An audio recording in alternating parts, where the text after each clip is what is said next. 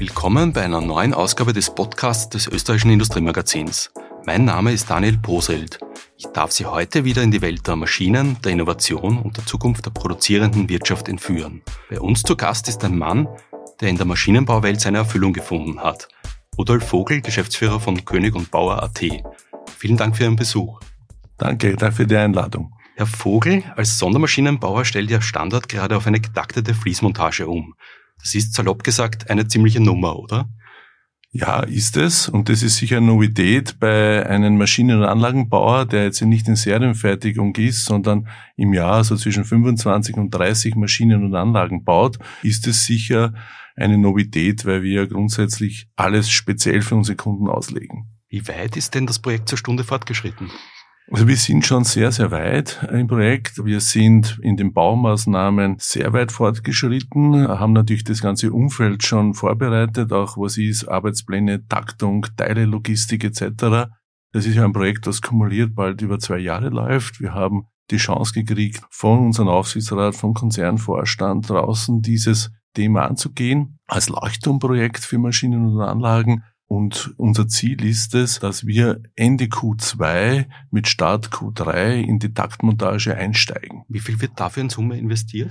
Also kumuliert gesehen sprechen wir, das ist ja ein Gesamtkonzept, also getaktete Vormontage, Aggregatmontage, aber gleich mit den Konzepten Logistikkonzept am Standort, weil wir drehen ja auch, wir trennen Wareneingang mit Maschinenversand, also das ist ein Thema, was mir schon zehn Jahre am Herzen liegt die Gesamtsumme, auf Ihre Frage zu sagen, sprechen wir schon von über zwei Millionen Euro. Im Schnitt muss man schon rechnen, immer 100.000 auf und ab. Das hängt immer wieder mit dem Projekt zusammen, aber über zwei Millionen Euro. Seit 2020 gibt es im Mutterkonzern mit Michael Ulverich einen neuen COO. Ja. War das dann im Grunde genommen alles seine Idee?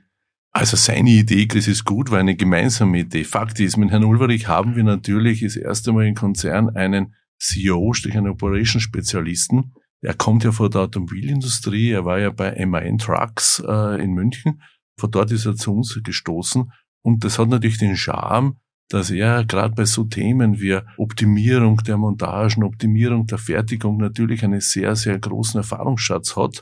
Wir haben dann in Konzern Leuchtturmprojekte aufgesetzt, ich habe dann natürlich überlegt, was machen wir mit Standard Mödling? Sind wir da gleich von Anfang an mit an Bord oder gehen wir Rollout später hinein?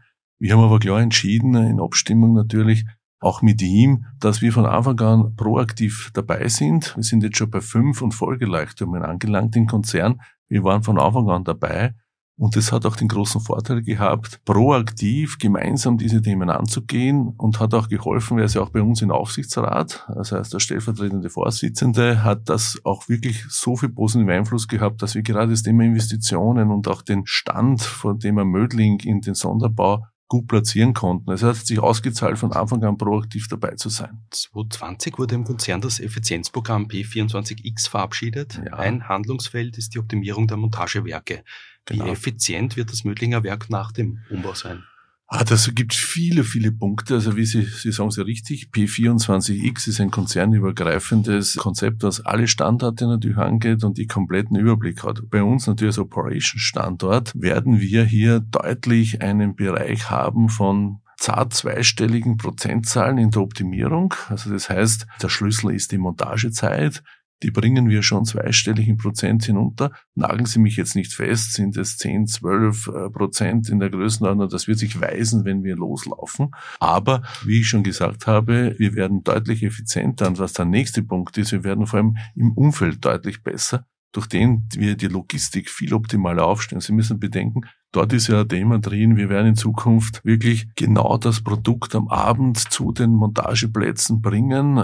In der Automobilindustrie ist das Standard, aber in Sondermaschinenbau ist es nicht so der Standard, wo wir am Abend anliefern und unsere Kollegen nächsten Tag auf den Endmontagenplätzen, die wir auch neu ausrichten, äh, montieren können, ohne dass er Material schauen muss, er weiß sofort, was ist da, was ist nicht da. Also die, gerade die Logistik ist ja der Schlüssel der effizienten Montage. Und auch gerade die Logistik, die optimieren wir enorm mit dem Projekt. Welche baulichen Maßnahmen, also Umbauten, sind dafür denn notwendig geworden? Ja, also wir haben hier erstens einmal alle, eine komplette Halle mit rund 3000 Quadratmeter leer geräumt. Wir haben hier die komplette alte Lagerlogistik, also mit Regalen, mit alten Promotlegern, also sind so automatische Regalbediene, alles leer gefegt, haben praktisch auf die grüne Wiese, und das ist jetzt sehr schön, zwar alte Halle, aber grüne Wiese Projekt, unser komplettes Konzept praktisch geplant, dahergerichtet alles und haben hier natürlich gerade für die Shuttles plus die Gedaktik und baulich war natürlich enorme Fundamentarbeiten. Sie müssen bedenken, bei uns hat so ein Druckwerk, äh, Farbwerk, Druckwerke, reden wir schon mal von 20 bis 30 Tonnen.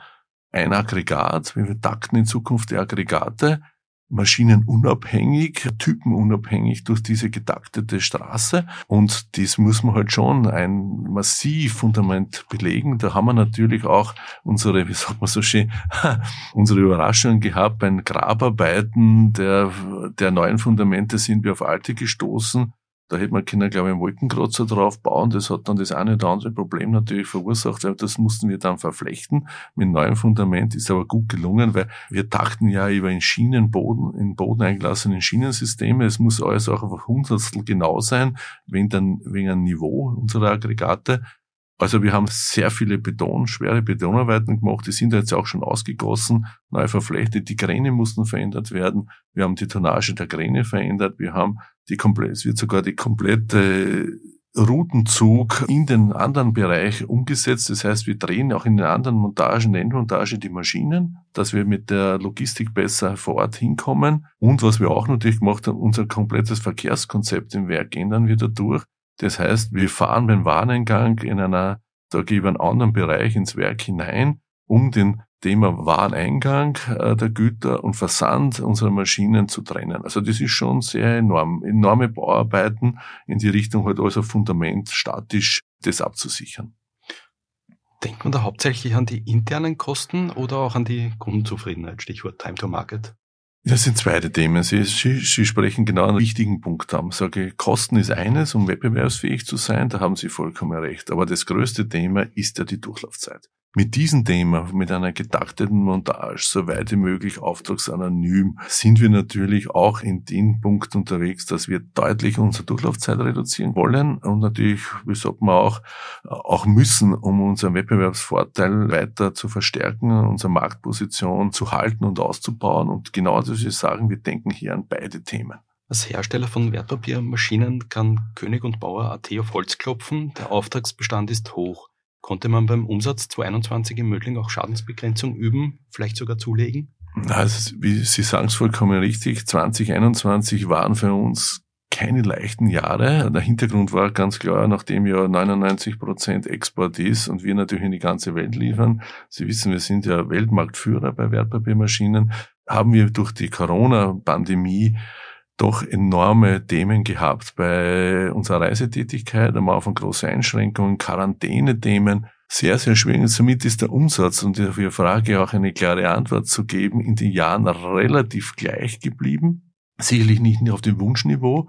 Wir mussten auch in Kurzarbeit, weil wir ganz einfach verspätet unsere Projekte starten konnten. Das hat uns auf alle Fälle Umsatz gekostet. Wir sind allerdings jetzt schon äh, seit, kann man sagen, Q2 21 aus der Kurzarbeit raus und haben natürlich einen, einen Year-End-Run hingelegt voriges Jahr, um natürlich 21 auf den Level 20, weil da haben wir noch einen Start gehabt und sind dann in Kurzarbeit uns hier abzusichern. Gesamt gesehen sind beide Jahre allerdings unter der Umsatzerwartung geblieben.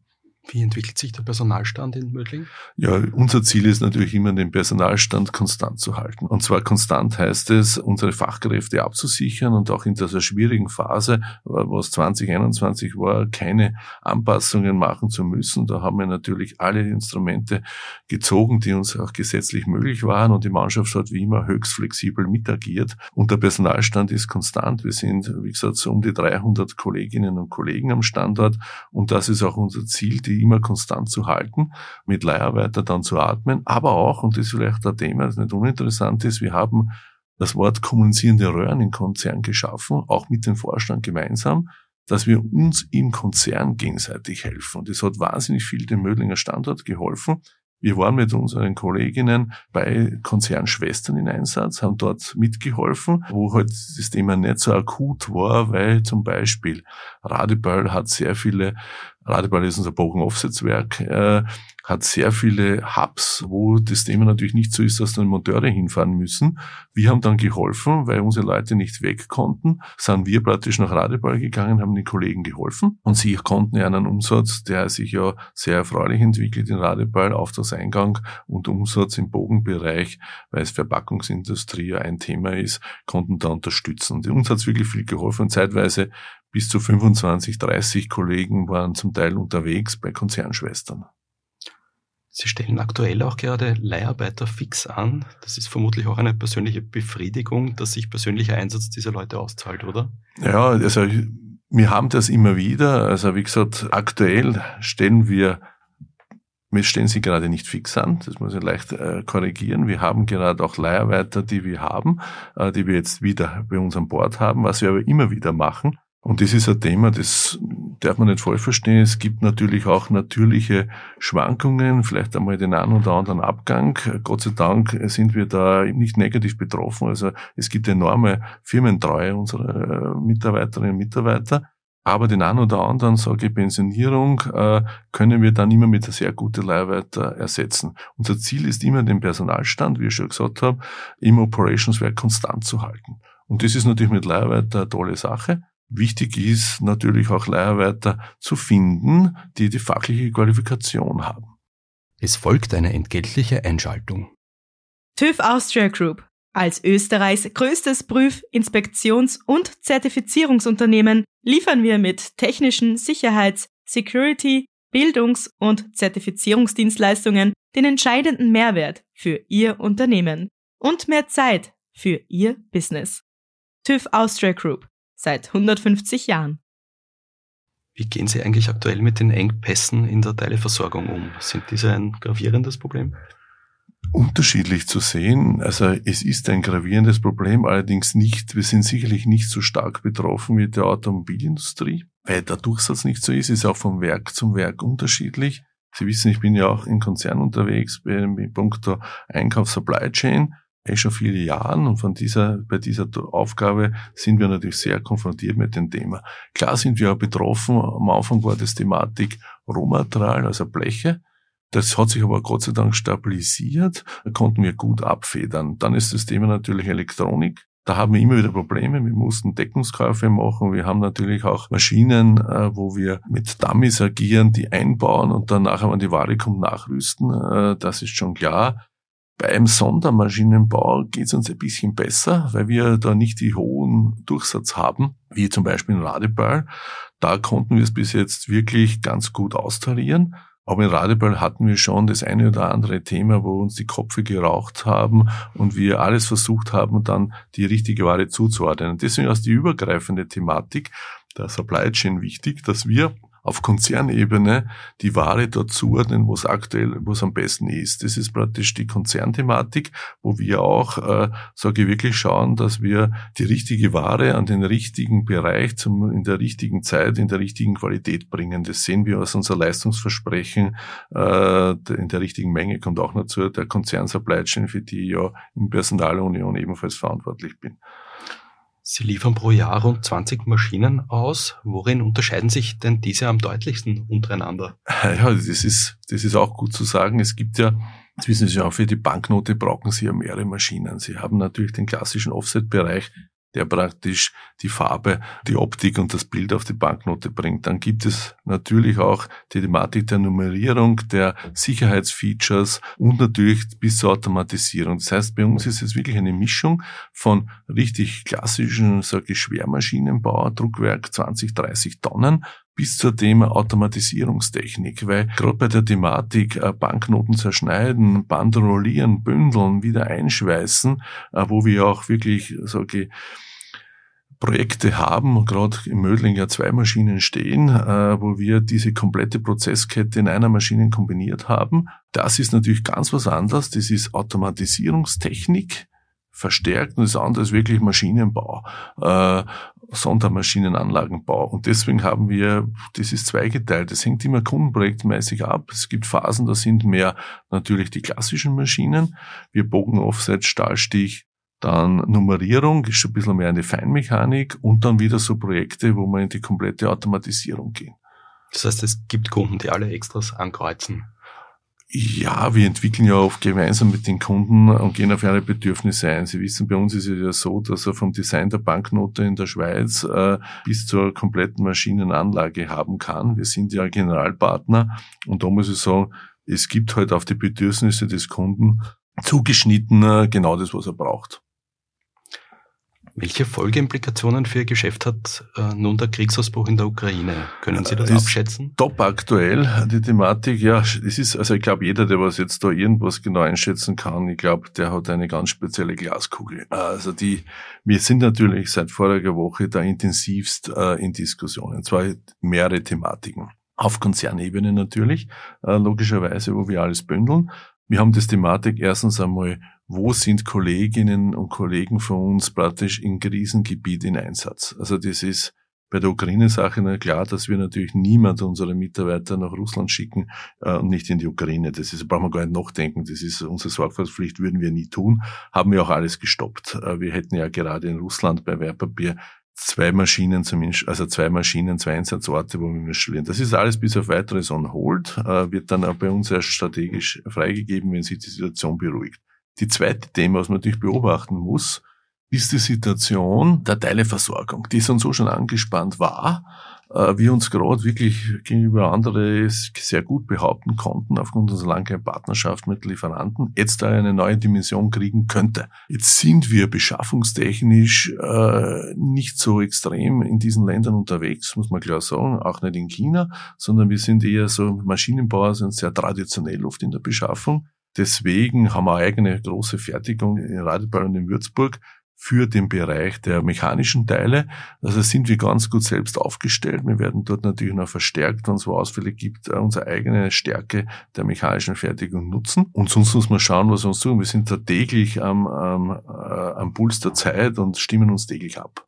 Sie meinten äh, zwei Projekte in Russland, äh, Sign of Hold, zwei Einsätze. Äh, ja, Maschineninstallationen. ist ja eine in Moskau und eine in Bern. Das sind Maschineninstallationen von Wertpapiermaschinen. Die haben wir natürlich on hold gesetzt. Das ist praktisch Installation und Betriebnahme von, von Maschinen. Das heißt, da waren Mitarbeiter vor Ort und sind hm, Gott sei Dank oder? gerade nicht, weil ja gerade Sie wissen, wir stolpern direkt von Corona in das nächste Thema. Äh, Russland war ja mit Corona ja auch sehr stark betroffen. Und jetzt war gerade auch so ein Break. Also wie, aktuell sind Gott sei Dank niemand vor Ort. Ich glaube aber in Konzernen gibt es eine maximal Handvoll äh, Kollegen, die man auch schon zurückgeholt hat. Die sind alle wieder safe zu Hause bei uns, äh, egal welcher Standort das ist.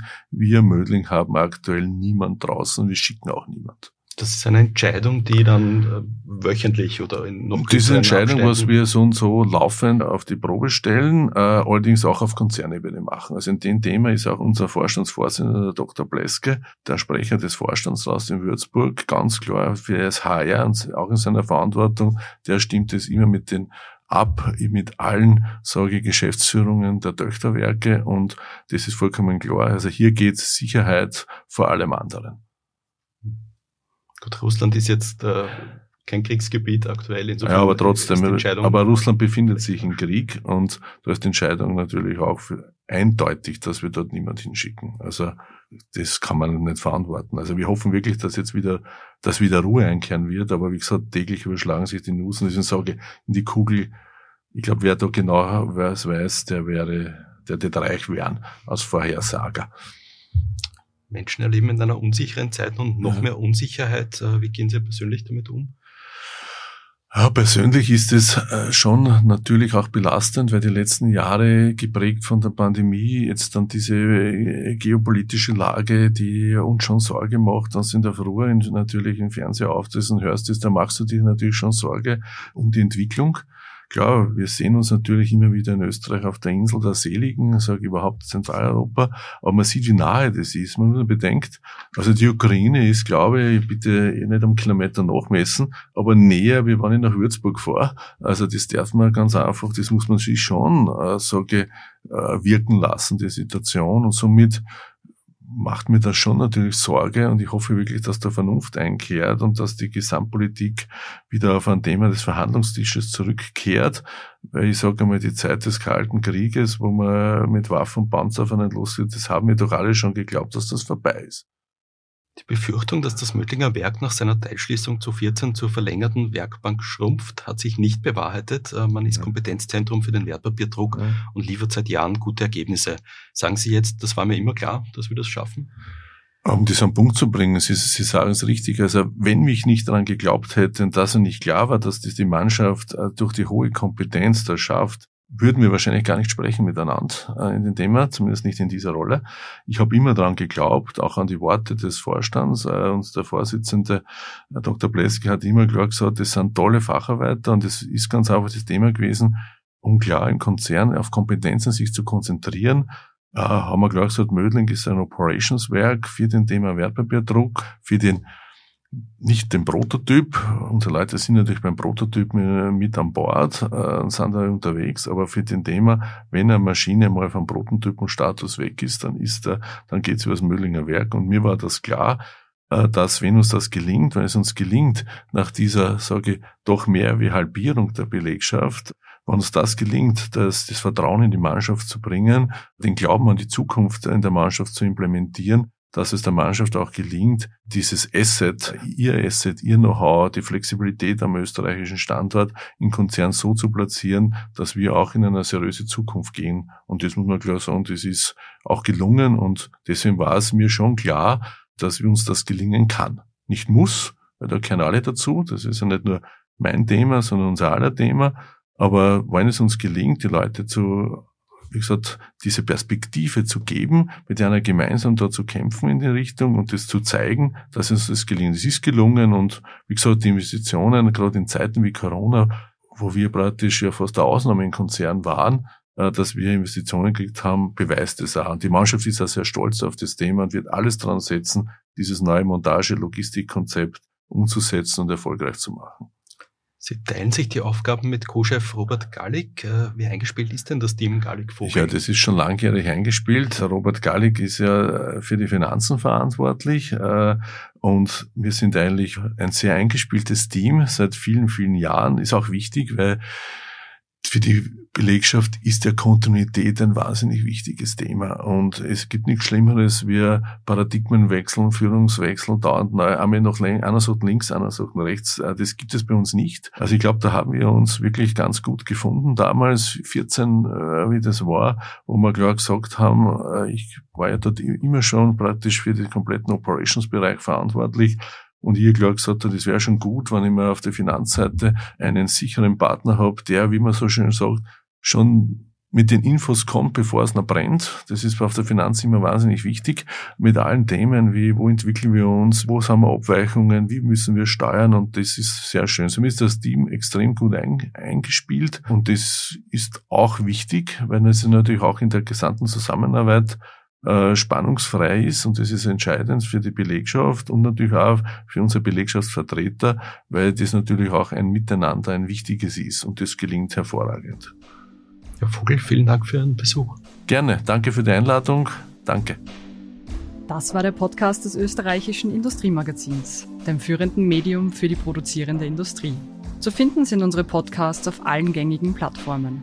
Wenn Ihnen gefallen hat, was Sie hörten, freuen wir uns über positive Bewertungen und natürlich umso mehr, wenn Sie uns folgen. Produziert wird unser kleines, aber feines Medium von Michaela Capelli, Daniel Poselt, Rudolf Leudl und meiner Wenigkeit Daniela Hamburger. Bis bald!